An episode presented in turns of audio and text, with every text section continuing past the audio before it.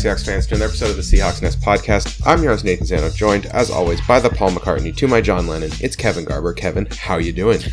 I am doing good, John Lennon of the Beatles. I'm happy to be Paul McCartney of the Beatles. How are you, John Lennon of the Beatles? Um, I'm, uh, my wife's crazy. All right, our very own Ringo Starr. It's Eric Ronnebeck. Eric, how you doing? I'm doing great. Little behind the scenes for everyone. Before we did this, Kevin was like, "I hate Paul McCartney," and Nathan was like, "Yeah, I hate him too." No, I think I said I hate Paul McCartney first, and uh, Kevin uh, said yes. I can see why you'd say that. He did not say he also. And then he left Paul the room, and he's like, "Ringo Starr, very underrated, amazing, That's true. greatest person in the world, something no, like that." No, my exact comment was that uh, as a drummer, you're underestimated for being able to keep time really well, and he is a drummer with great timing. I intentionally left out the best Beatle, George Harrison. So, Yeah, good point. um, okay, uh, But Seahawks. could you imagine? Okay, Seahawks news this week. Uh, Samuel Gold made a 22 minute video comparing Russell Wilson to Andrew Luck. If you have not watched it yet, go ahead and watch it. It will succinctly explain why Russell Wilson is better than Andrew Luck, a fact we all already know, so I'm not going to belabor that point. In breaking news, water is wet. Uh, but but I mean, it was cool. It's it's a really good video. It shows kind of what makes Russ great, and maybe what could unlock Russ even more if the scheme gets uh, moves in a direction that it is more is better. Right? If we have a better scheme, he could get even better. And I think Samuel really touches on that in the video. what um, what footage of Andrew Luck does it use? I mean, his entire career. Uh, last year's he was getting more. So Samuel was kind of inspired. He more made strength. he made a video, uh, eight strong. like an 18 minute video last week that was basically why Indy why our Andrew Luck's comeback season.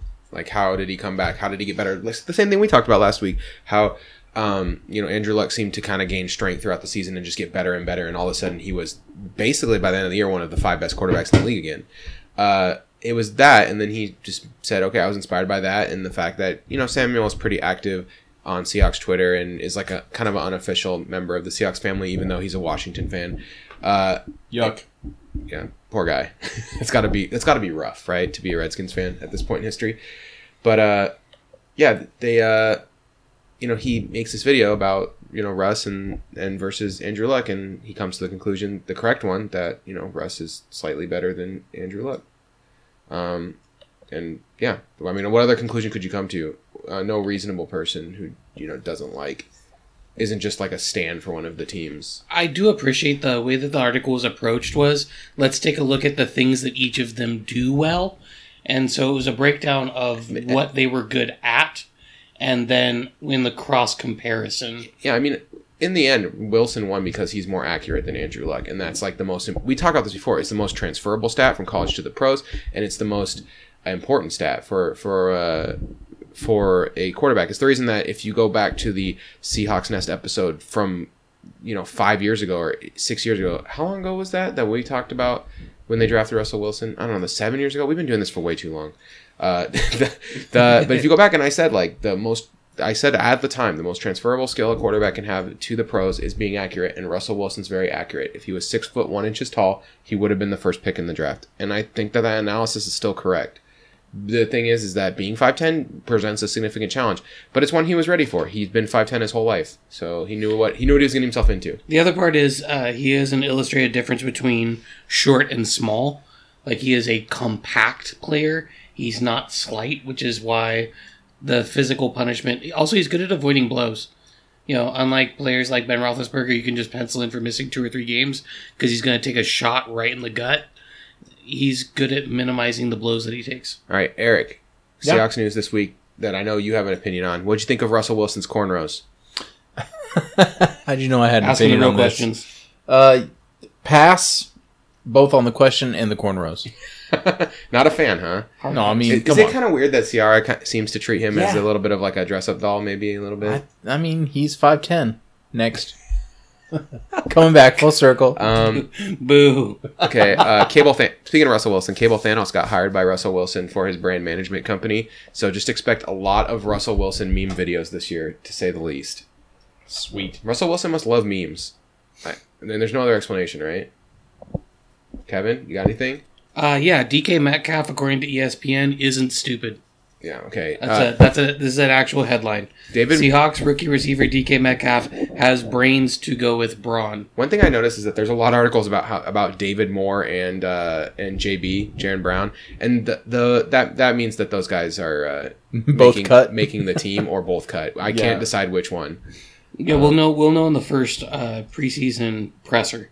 Yeah, they, I mean, to me, like I felt like JB was really misused last year, and David Moore still had a lot of potential to unlock. So it's definitely possible those guys could be excellent this year. Let's see. Trevone Boykin was arrested again.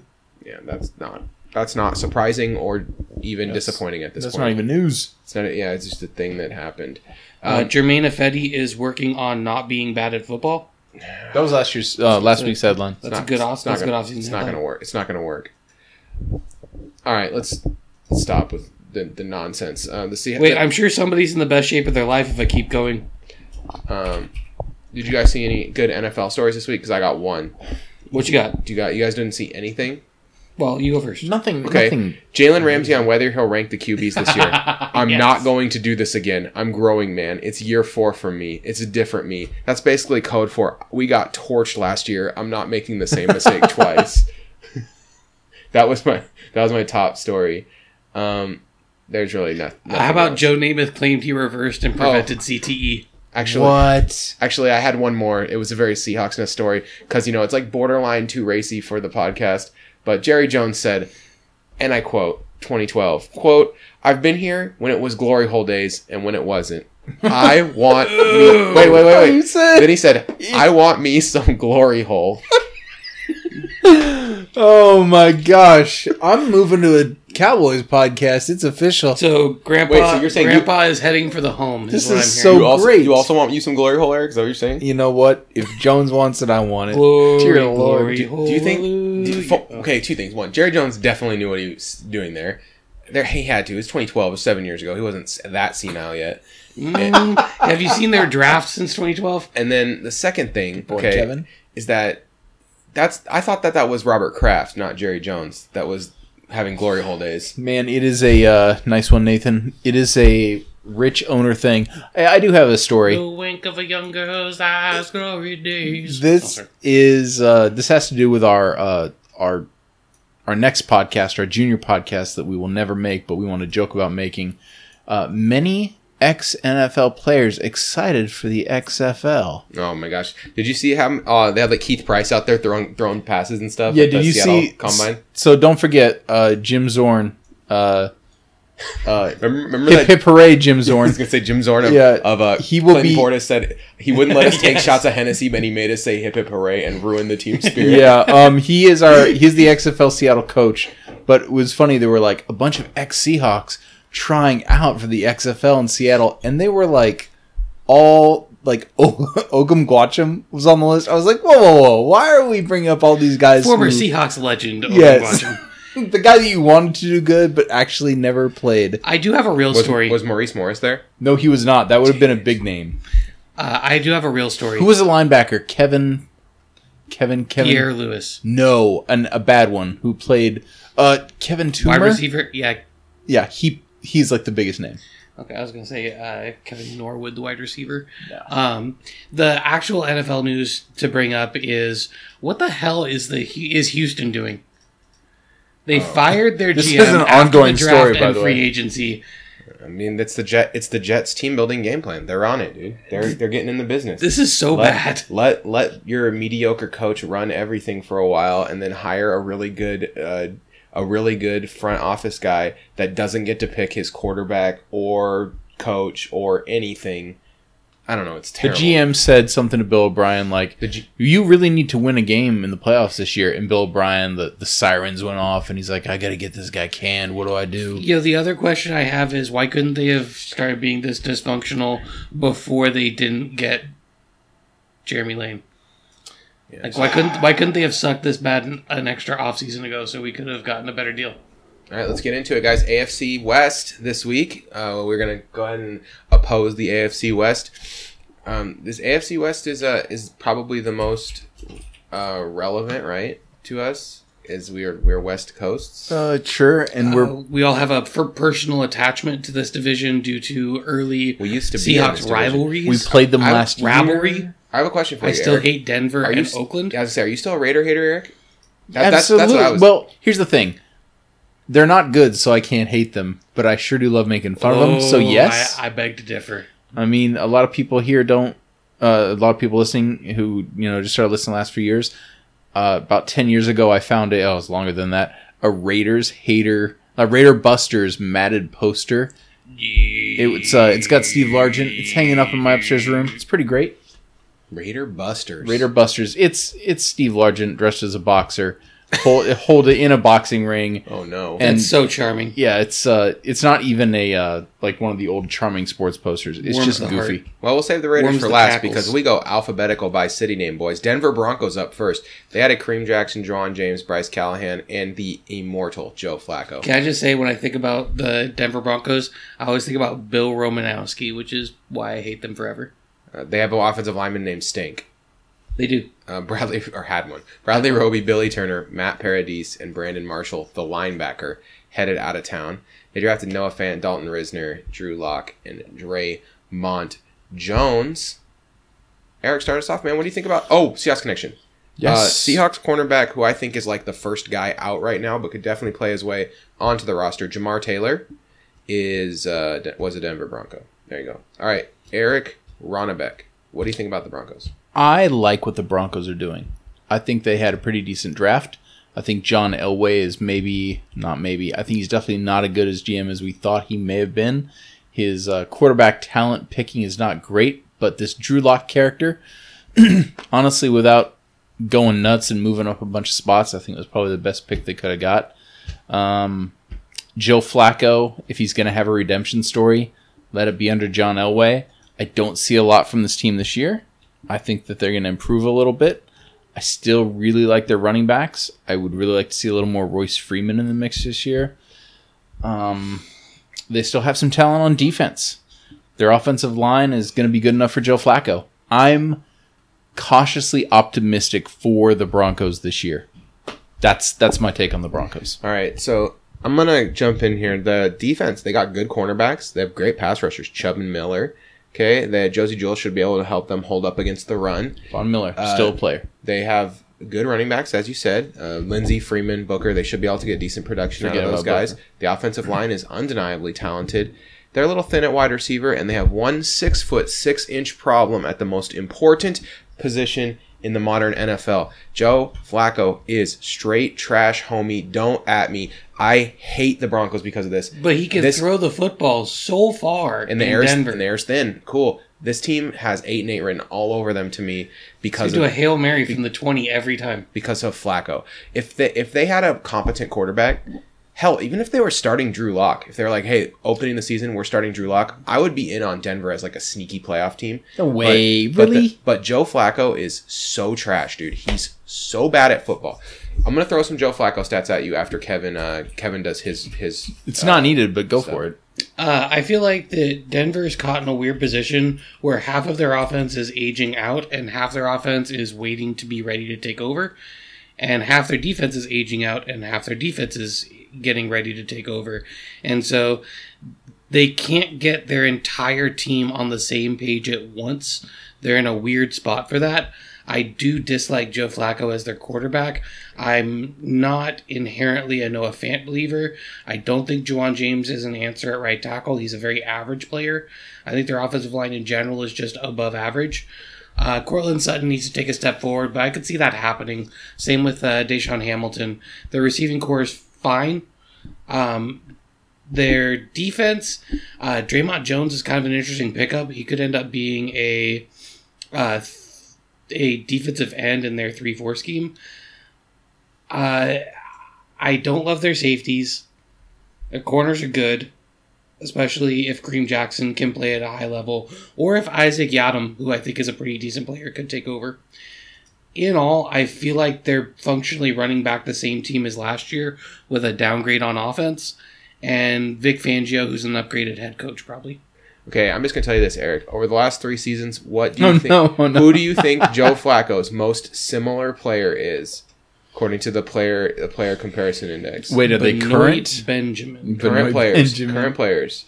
I don't know. We know Joe Flacco's trash on this podcast. I knew you were going to do this. Okay, Eli Manning. Good, good luck with that, dude. I hope that that works out well for you. Um, Joe, Fl- Joe Flacco is, is Joe Flacco, Super Bowl winning quarterback. It's not good. He's he's aggressively Much fine. like Eli Manning is a Super Bowl winner, Joe Flacco Super Bowl winner. his, Q, Super Bowl his winner, QB his QBR the uh, the last four years uh, is 49.7, 52.7, 49.8, and then last year was his best year, 58.7. So he averaged out His QBR is three. trash. He, had, he averaged out to trash. And it's not like he's going to go into a situation where he's got these great playmaking receivers helping him out.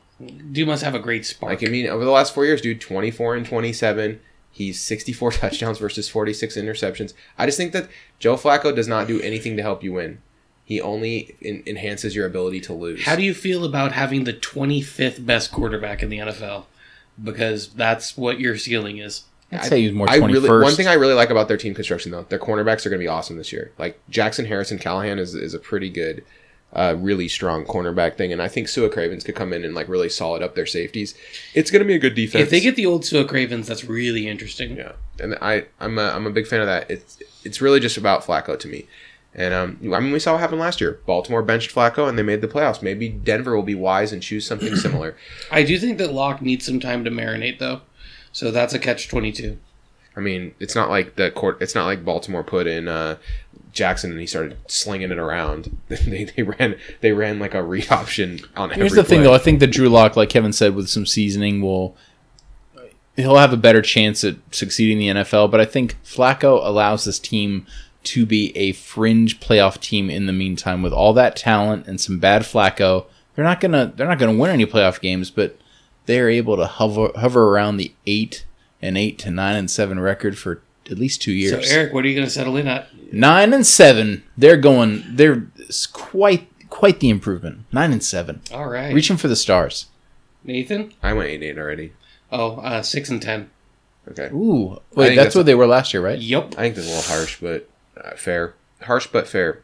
Um, the Chiefs. I think this is we can find we can cough up some wins elsewhere in this division. The Chiefs.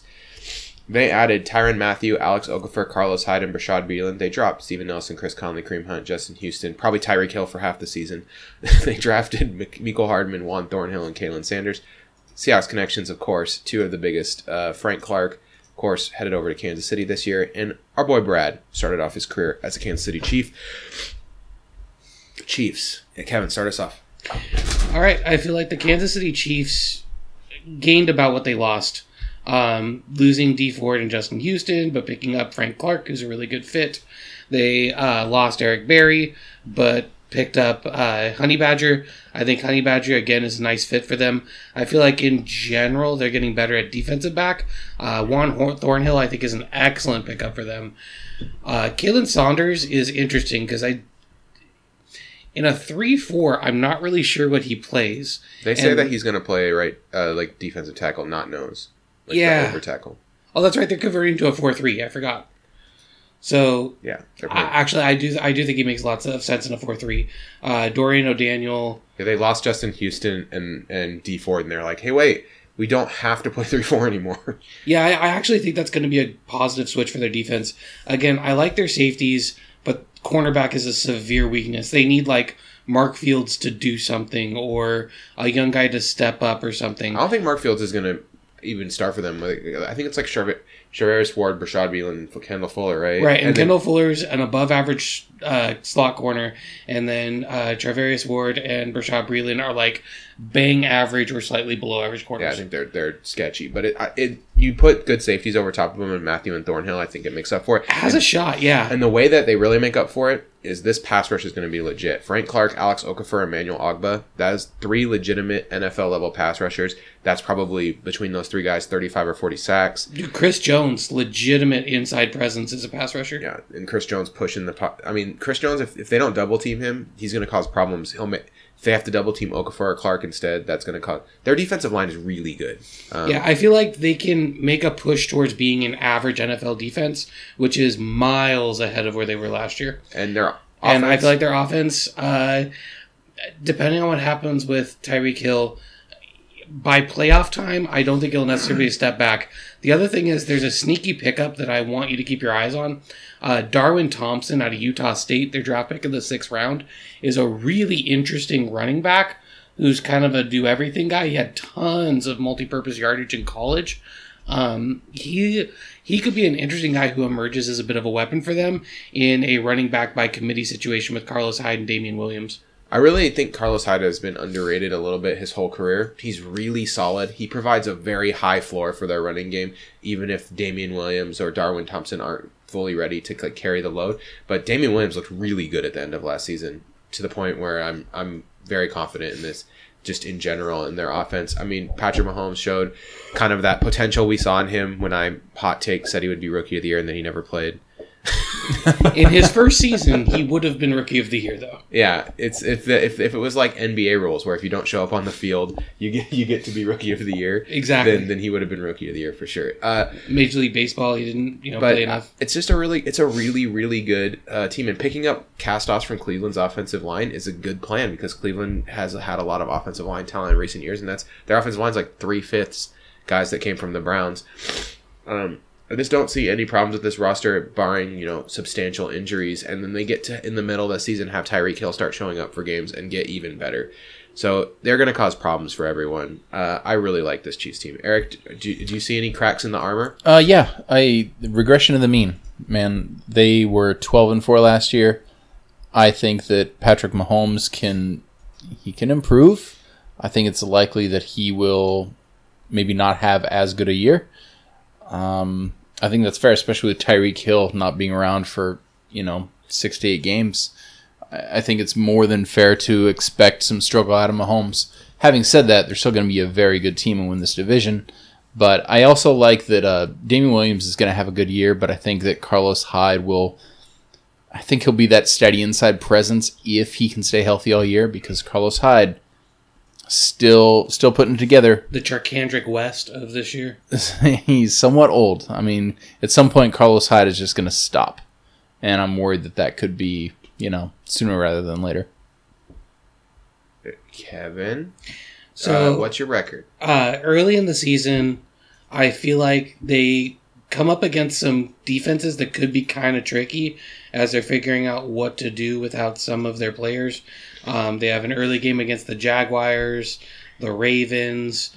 Um, they play the, they play a good Colts team. Um, the Texans could be a little bit troublesome. So I could see early on maybe they're sitting around 500 until they're able to get all their weapons in order. And so they end up finishing 10 and 6 with like a wild card berth or maybe 11 wins and challenging for the division somewhere in there. Kevin, So I'm going 10 you, and 6. You've seen this a million times. The Chiefs always figure it out before everyone else. That's Andy Reid's way. They're gonna start like ten and zero and finish twelve and four, just like always, and lose in the first or second playoff game. It's Chiefs. It's Andy Reid football at its absolute finest. Thank you, Chiefs, for another season. uh, Herrick, what do you got? Uh, like I said, they're still gonna have a good team. Eleven and five, so just one loss less. You have to remember sometimes you go like 3 and 5 and then win 7 in a row. Also, yeah, that's that's the point. And also, as people may tell, I'm going pretty like I'm going gutsy with my picks for the AFC West this year. All right, Did you say 11 and 5? Eleven and five. San Di- So we're all pretty in the same region. San Diego Superchargers. San Diego uh, added Thomas Davis and Run it Tyra- back. Tyrod Run it back. Taylor, and they lost Terrell Tyrell Williams. They like didn't they didn't really add or drop anyone, but they did And Corey Liuget. they did draft really well. They drafted Jerry Tillery and Nasir Adderley and Jay. Trey Pipkins. So I'm gonna start off because I'm like the resident uh, Chargers stand in the room. Um, this team is inc- immensely talented.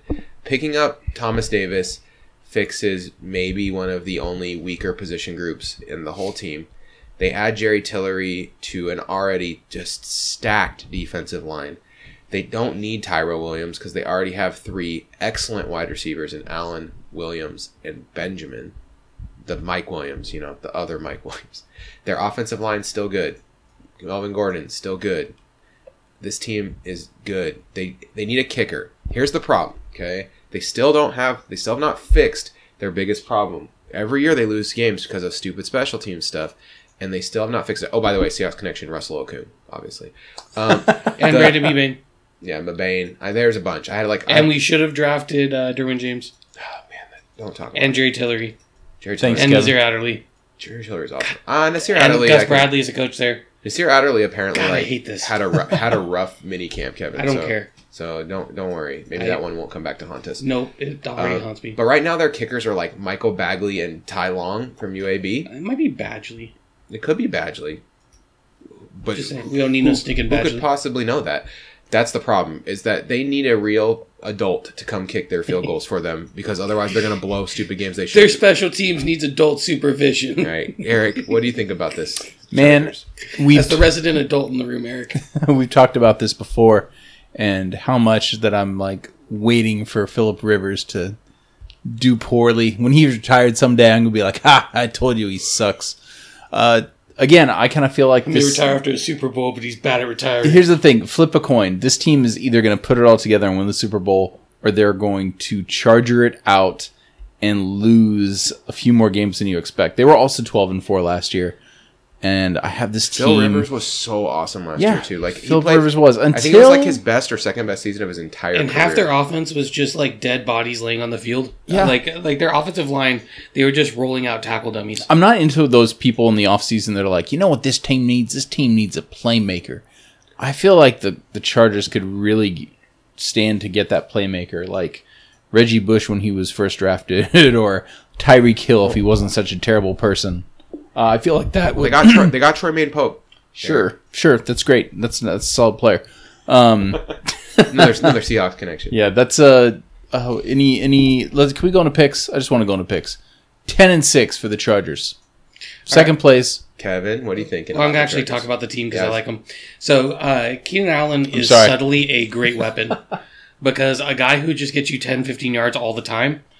Uh, Keenan Allen's like jersey number should just be a giant middle finger because that's how it feels trying to cover him. Uh, Mike Williams could be that weapon because he's finally healthy for the first time ever. For now. For the first time in forever. Well, he was healthy at the end of last year. He played really good down the stretch too. What he end up? Exactly. He ended up with 11 touchdowns. I feel like their offensive line has the most depth they've had because of all the injuries.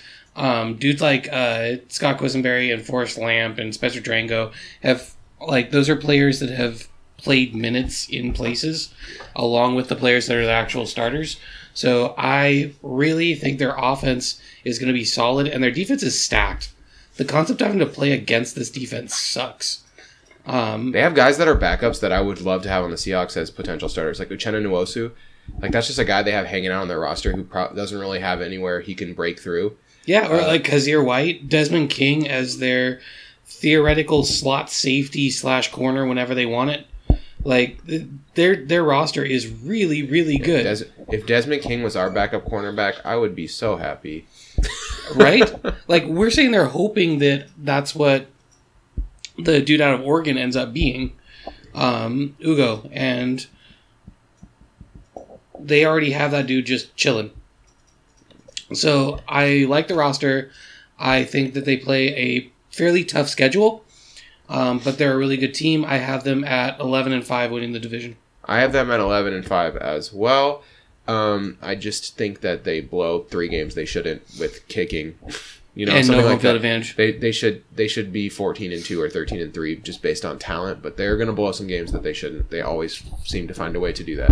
All right, last but certainly not least, Or are they? the uh, the team we've all been waiting for. The team that is going we're going to get to see every minute of their training camp experience on HBO's Hard Knocks and I cannot fucking wait. Those hard I knocks, so Mike. excited. Um, they added Lamarcus Joyner, Tyro Williams, Antonio Brown, and Vontaze Burfict, and like a hundred other Half guys. the NFL. Uh, they dropped Jared Everyone Cook, Rashawn 30. Melvin, Benny Benwickery, Kelechi Osemele, like a million guys too. They turned over so much of their roster. They drafted Josh Jacobs, Clelin Ferrell, Jonathan Abram, Trayvon Mullen. Seahawks connections. We have Shalom Luani from Oakland, and they have your boy Luke Wilson. And Tom Cable. Oh, I didn't want to bring it up. Okay, I'll bring it up every time. Greg Olson is their offensive coordinator. Did you know that? Yep. But not that Greg Olson, not the one that you're thinking of. The other. And Not also the- not, not that one handsome either. Neither of the tight ends named Greg Olson, No, it's just a different guy named Greg Olson. who's fine. He was fired in the middle of the season as the Jaguars OC one year. Looks like Okay, my but, neighbor. But I, but I do like this Greg Olson. You know why? Washington State University, go Cougs. Okay, so Exotic smash mouth, Greg Wilson. the um, here's the thing about this offense. Okay, I'm just gonna get this out of the way. Your quarterback is Derek Carr. We've all seen Derek Carr play for a couple years now. He's good at some things. Those things are not throwing the ball very far. Okay, Derek Carr is one of the lowest rated quarterbacks on deep throws.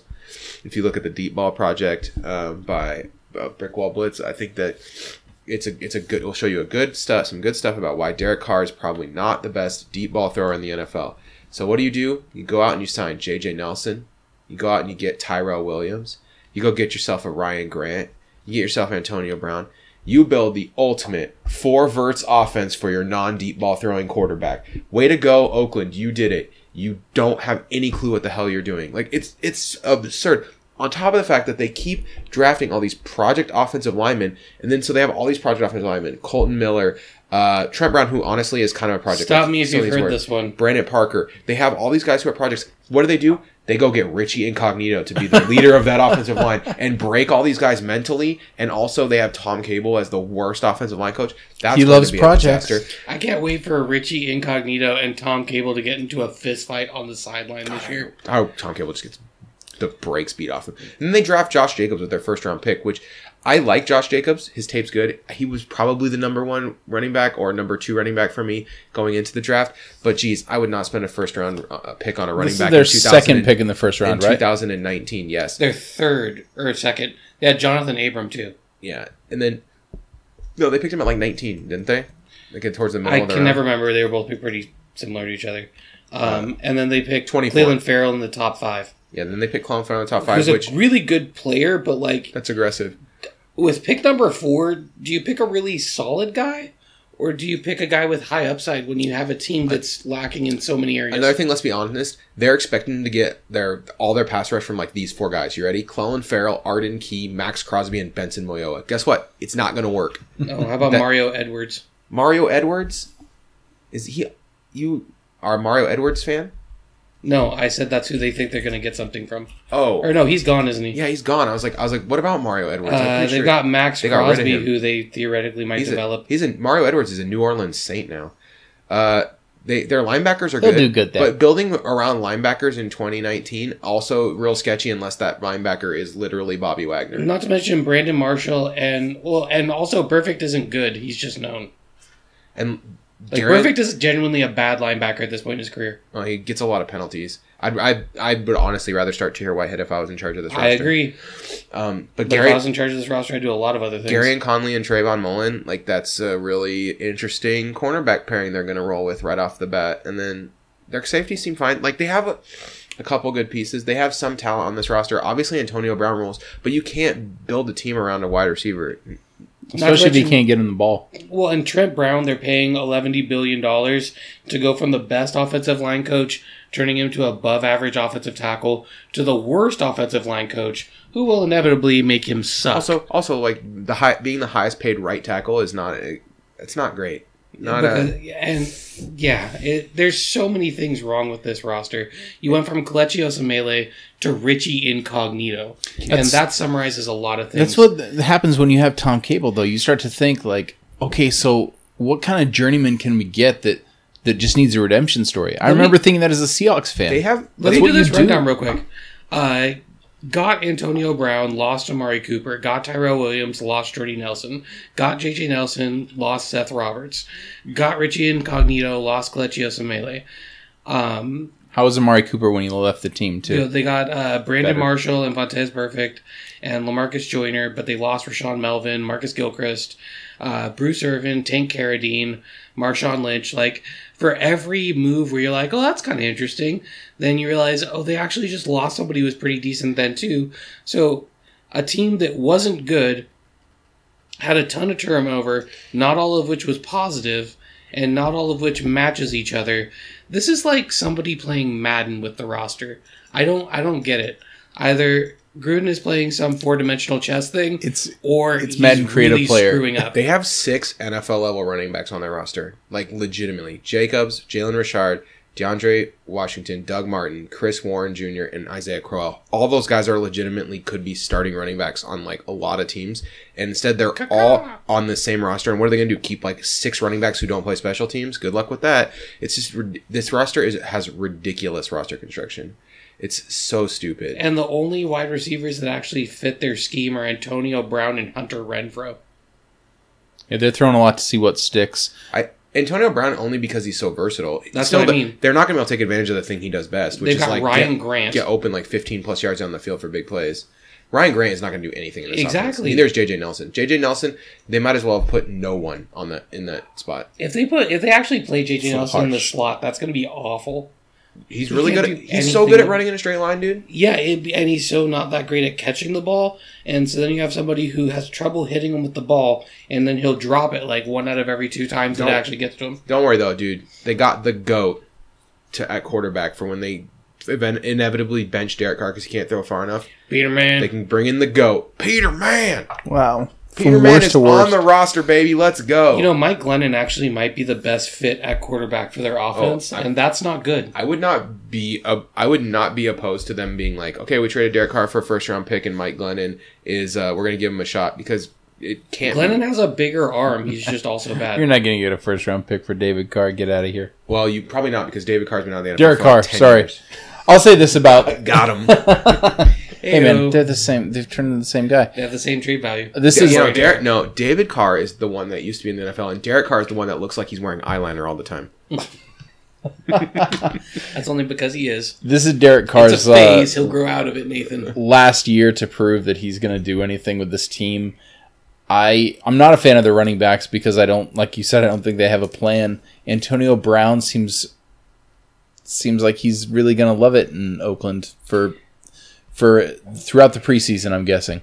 The crazy thing about this like menagerie of talent is that Beautiful there's not they're not devoid of quality players. Like there is a chance that this awful spody of player somehow ends up it's like when somebody it's like when you're like 7 and you make a graveyard at 7-Eleven and you just put every soda in the fountain in there and sometimes it tastes like crappy cough syrup and pee and sometimes it's amazing and you can never recreate the flavor maybe they have that season I, I I just am not willing to bet any amount of dollars whatsoever that happens, and I have them Only if you got the right coach, Mike. In the first five weeks, the Raiders play the. Broncos, the Chiefs, the Vikings, the Colts, and the Bears. They are going to lose those five games, and at that point, this team will be imploding. They will. The stories will be out there. It will be a full-on total disaster. But Nathan, they only have eight years left on that contract with Gruden. Uh, I like the Raiders for three and thirteen. Wow. Wow, 4 I and thought that 12, was going to be bad. 3 and 13. I told you that I'm going I'm going crazy this year. I'm optimistic for every team. I got this team at 5 and 11. Oh, one game improvement. from Man. Five and eleven. One game, one game improvement Too only high. because of Antonio Brown. One thing I'll say is I was really high on Cleveland. Antonio Brown, Mike. I was excited about Clelin Ferrell for the Seahawks because we talked about him on this podcast a lot. I thought maybe he could fall to 21, which I think we drafted 21. Instead, the Raiders took him at four, which he seemed like the ultimate safe player. But Kevin, would you rather have Clelin Ferrell? This is a real question. This isn't a leading question. Clelin Ferrell or Ed Oliver? Uh, Ed Uh, Oliver for me. I think Ed Oliver. And I here's the thing. I liked Ed Oliver when we were talking draft. I was looking at him just as a cool player to see where he go in the, the top seven, top ten. I don't understand why the Raiders didn't go Ed Oliver. yeah, I would probably take it Oliver. Uh, the point is, Clelin Ferrell is a guy that you pick Why would you like, not take Josh between 10th and 20th, and you're like, Yeah. that's really, yeah, that's the big Josh thing. Allen, dude? Why didn't they take Josh Allen? Josh or Josh Allen or like trade down. If you really want Colin Farrell and he's your dude, that's cool. Trade down to twelve with like Green Bay and take him there. I mean, That takes some savviness and as much as uh, Mike Mayock is cool on NFL Network. I'm not is that the guy they hired to be the That is GM? the guy. Yeah. Let's I don't know. face it, though, it's Jon Gruden's job. It's fun. No. It's going to be a fun year in Oakland because is it? Honestly, it, like though? you, no, I'm not for not for Oakland fans. Their last year in Oakland. Are you kidding me? Let's remember, Jon Gruden. I really That's felt like gonna at the suck. end of last year too, in every home game, Oakland tried super hard to win because they wanted to win like the last games in Oakland, and then they ended up playing a no- whole nother season in Oakland. So all that like mojo they had, were like, "This is our last season in Oakland, guys. We got to win it for the fans. You know, we got to do the fans." And then there's just like this lame dunk one extra season that they didn't expect to have. Yeah, they're gonna have That's- some Chargers level home crowds. That's not going to be good. That's I don't think that's going to go over well. I people seem to forget that Jon Gruden flamed out at the end of his tenure in Tampa Bay because he kept getting old guys who were running out of steam or players that just never developed. And now in 2 years in Oakland, it feels like he's filling the roster with old guys and players who never seem to develop. Players on their way out. David Carr. So Also Derek Carr. What he needs to do is wait for Tony Dungy to come back and assemble a team that's good, and then he can take them over for one year and win a Super Bowl, and then rest on the laurels of that victory for another decade or so. I'm going to shine this up, Mike. Thanks for Let doing all the work. shine this up, Mike. This this kid Mike right here, this kid Mike, he's got the real talent to run Spider 2 Y Banana. Spider 2Y Banana, by the way, is Z Spot in Madden, and Z Spot is my favorite play to run. When he actually drew out, I watched a video on him drawing out Spider 2Y Banana. I was like, holy shit, this guy knows me. Because, honey, if you can't find the Z spot, I can't help you. I think it's funny, we all kind of picked around the same records for each AFC West team. We're on it, or we're completely off, but we're probably, someone's going to be 100% Judging by our picks podcast, we're on it. Um, I'm, I don't know. We'll see. I, I just hate I hate everything the Raiders do, and uh, I'm against it. Yeah, I just feel like every upgrade they have have a corresponding downgrade, and that's not a good place to be. I would like them to be good. They're just not. All right, if you uh, are a fan of the Seahawks Nest podcast, there's many ways you can support. Wait, do we all, do all the records there, right? Yep. Yep. There are many ways you can support. I went into uh, promo mode. Um, Sorry, I Promo. forgot to let Kevin talk about one of his favorite teams. I was like, let's just go to the records. So so uh you can you can support the podcast in many ways. You can head over to patreon.com slash Seahawks Nest and for as little as $1.24 a month, get access to the group chat, get access to the uh to the picks podcast during the season, get access to a couple summertime goodies that me and Kevin put up when we don't have to teach in the summer. Um, thank you to Forrest, James, Chuckatilla, Tom, Lucas, Carrie, Bob, Karen, Brett, Mike, David, Flocktimus, Keith, Frank, and Michelle, and Brian, and everyone else who has been like supporting the Seahawks Nest podcast for so long. Uh, we, you are going to help us get an air conditioner for this room, so, So we don't can burn, have- so we don't burn to death in August when we're trying to record podcasts. That way I'm not sweating so hard I forget my points. Oh, yeah, also, the sauna days. also, Nick, I don't know why the manager puts you at the bottom, but you're cool too. And uh, Forrest, if you're listening, send us another movie to watch, or we can just watch the second one that you suggested last time. Uh, and if you are, if you um, want to uh, support the podcast um, without giving us money because you're broke and you're cool still, Get head over twitter.com slash Seahawksnest. You can head over to uh, iTunes uh, and give us a five star review. You could head over to I don't know, whatever, wherever you like find your podcasts and give us a thumbs up, a high five. Um, we got one new review. Um, wait, wait, this one's from last week, huh? Six eleven. Yeah, we saw this one already. So we're ten away from our we're ten away from our goal. Um, and uh, you know, if we get to that goal, then I don't even know what will happen. I'll lose my mind. Um, then that's it. Any, anything else you guys want to add before we move on to the uh, the movie club? No. All right, movie club this week. Uh, Danny Boyle, uh, famed director, many good movies. Uh, Slumdog Millionaire, Twenty Eight Days Later, uh, Trainspotting. Train Trains T two Terminator. No wait, the T two Train Spotting two. Sorry.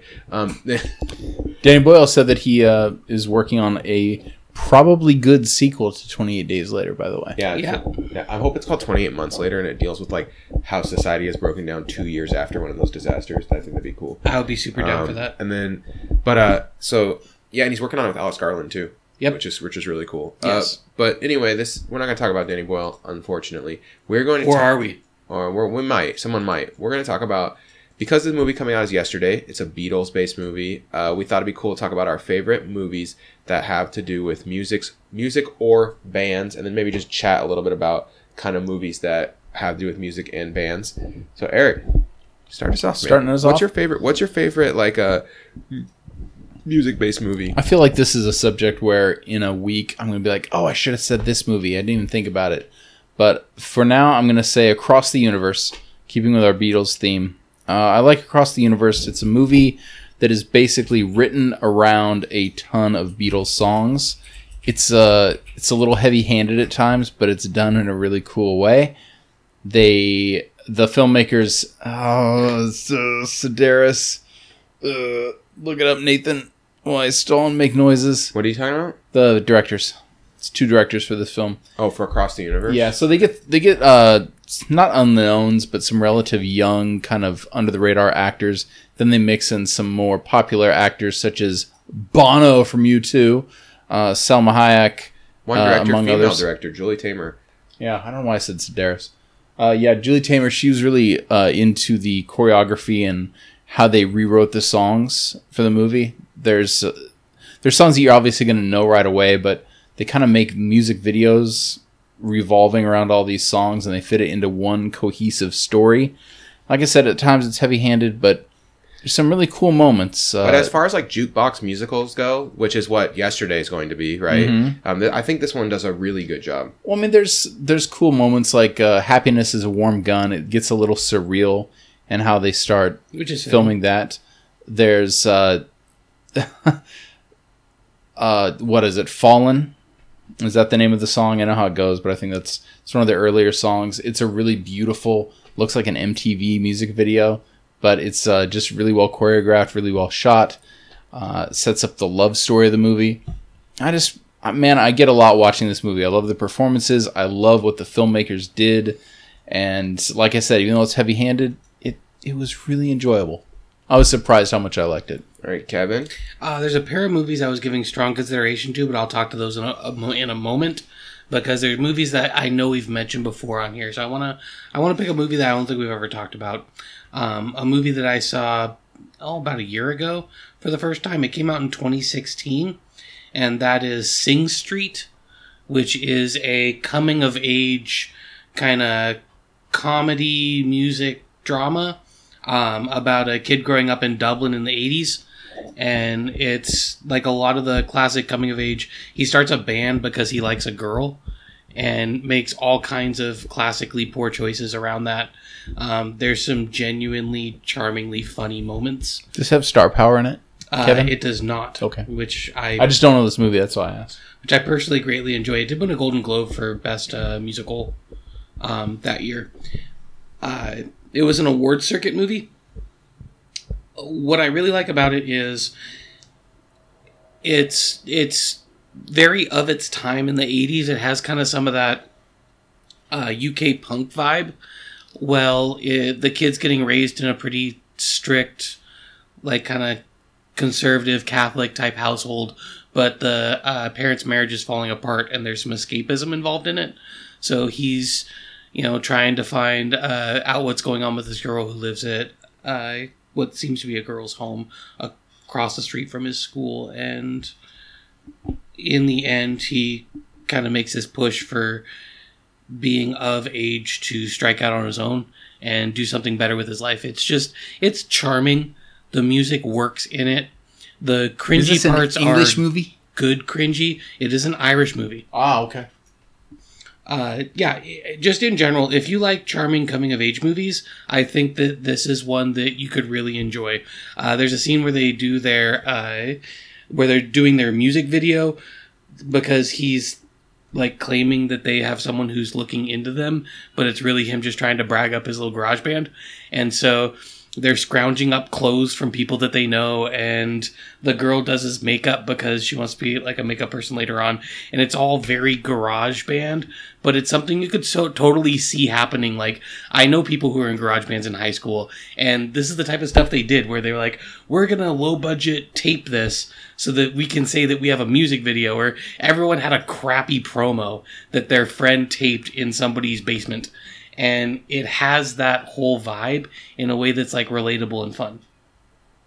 I, I, I liked Sing Street. I thought it was really good. I just want to throw that. Russell my two cents. Crowe also loved Sing Street. Yeah. Yeah, not a joke. I've, I was reading about it when Kevin was talking about it. All right, guys. Um, Then so he threw a telephone across. I'm gonna the- throw a curveball at you guys. You ready for this? Do it. All right. Um, the movie I want to talk about that is a music focused movie. Is- See, this is this is, uh, it. God is dang uh, it. Purple Rain. uh, so okay. Um, With with the worst motorcycle scenes in movie Yet history. somehow the at, best. at the end of the movie, remember when he's like he's like about to run away on the motorcycle and he's like, and, and then he realizes the crowd loves uh, "Darling Nikki" or whatever. Was that the song he plays? No, it isn't play No, "Darling Nikki." Purple he plays Rain. "Purple Rain." Yeah. Yeah. and then they just love "Purple Rain." He's like, gotta go back, Okay, here's the thing about this The movie. girls wrote In a this song. motorcycle Here's- that's nine for times most the this size movie, of him. For most of this movie, Prince is an asshole. Yeah, he is. Uh, he slaps Apollonia straight in the face. like he is a jerk, and uh, he won't he won't play his uh, uh, bandmate songs. He is not a good bandmate. He's not a really a good person in general.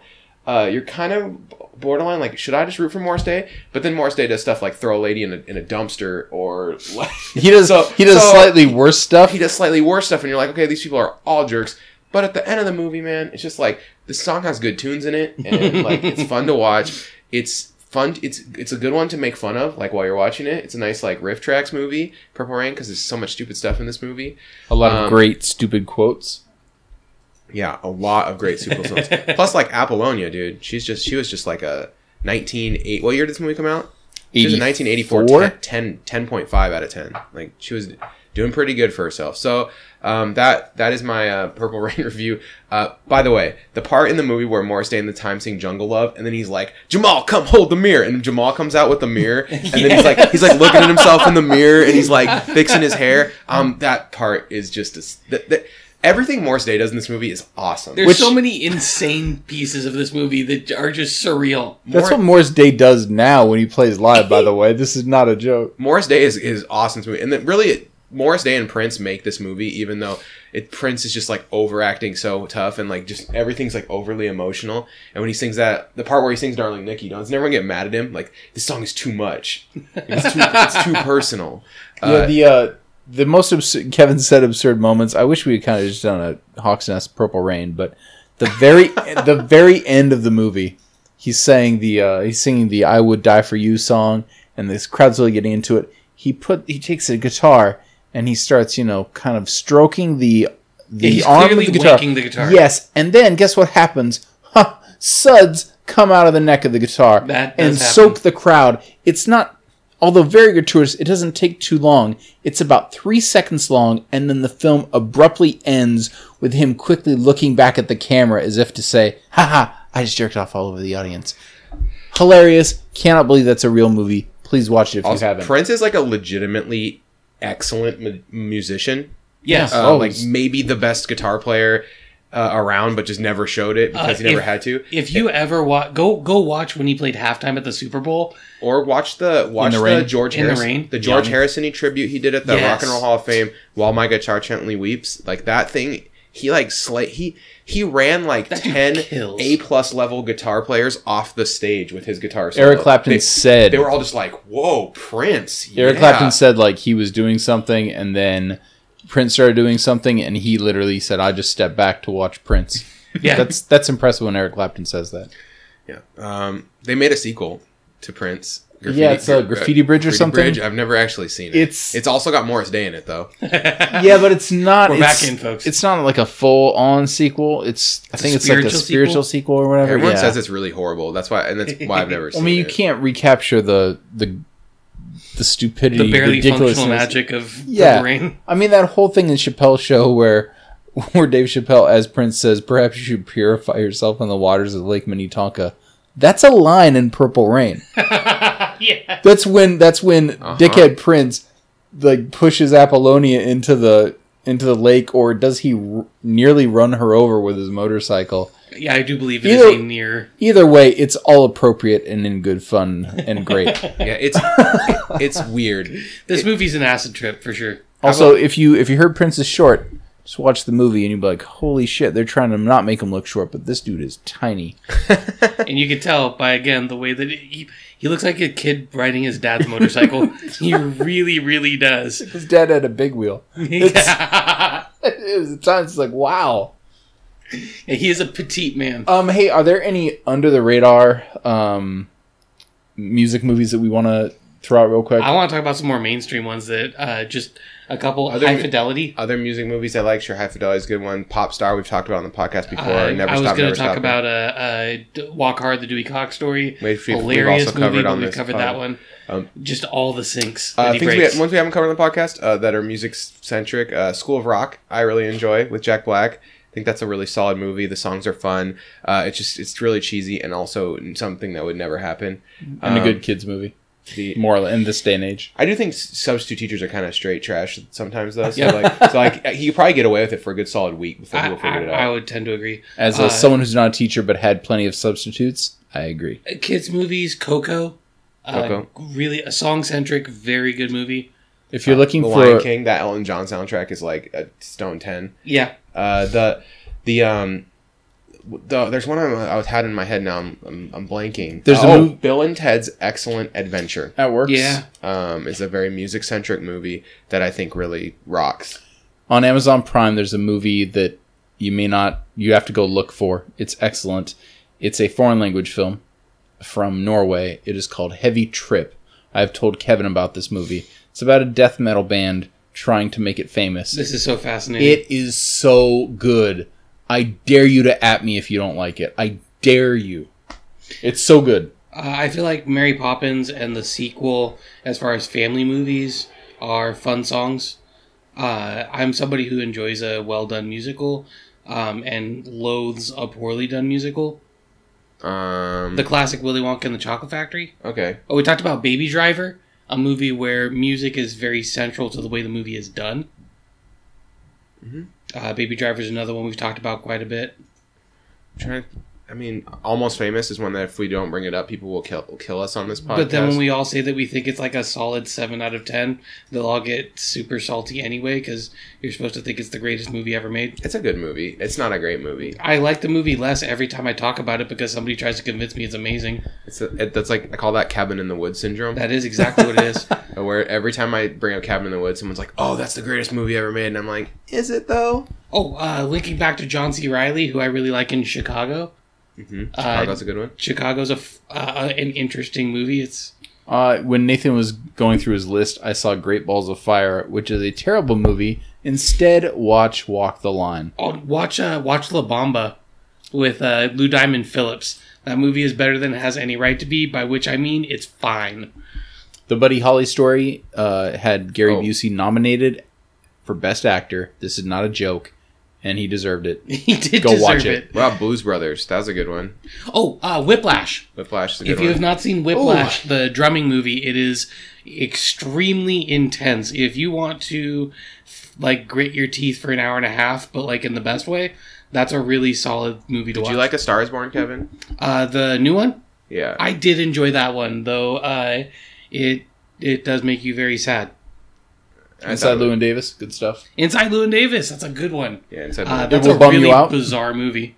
I enjoyed that. Outer Oh, dude, space. the uh, that whole thing is ridiculous. There's Adam Driver for you. I also loved uh was it Stephen Root in the uh or no, uh it was uh it was Goodman in the um trip Uh, to yeah, yeah, Chicago and he plays the super awful classic yeah. I don't know about that, but I was playing in New Orleans. Uh, he's got the driver. Oh yeah, he plays uh, a super like heroin out dude. Um, is there? I think other than like really old movies, we've pretty much hit a lot of the more recent ones that people are gonna yell at us if we don't mention them. So I think we can call it good there. Yeah. So Yeah. Um, if you have a favorite musical movie, uh, just message it to us. Maybe we'll watch it. I would be totally down to watch a, a suggested movie. But please don't send me The Greatest Showman because I don't want to watch Wolverine dance. The Greatest Snowman is fine. enough. You're not gonna put one Um, snowman in the movie and you call it the greatest snowman? Get out of It's here. Dancing Wolverine. Uh, oh wait. Well, if it's only the greatest snowman, there should only be one. Also, hey, speaking of musical movies, I got one more. Ready? La La Land. Don't at me. I love that movie. Okay, for Kevin Garver, for Eric Ronevek, we will see you guys next week. Go Hawks.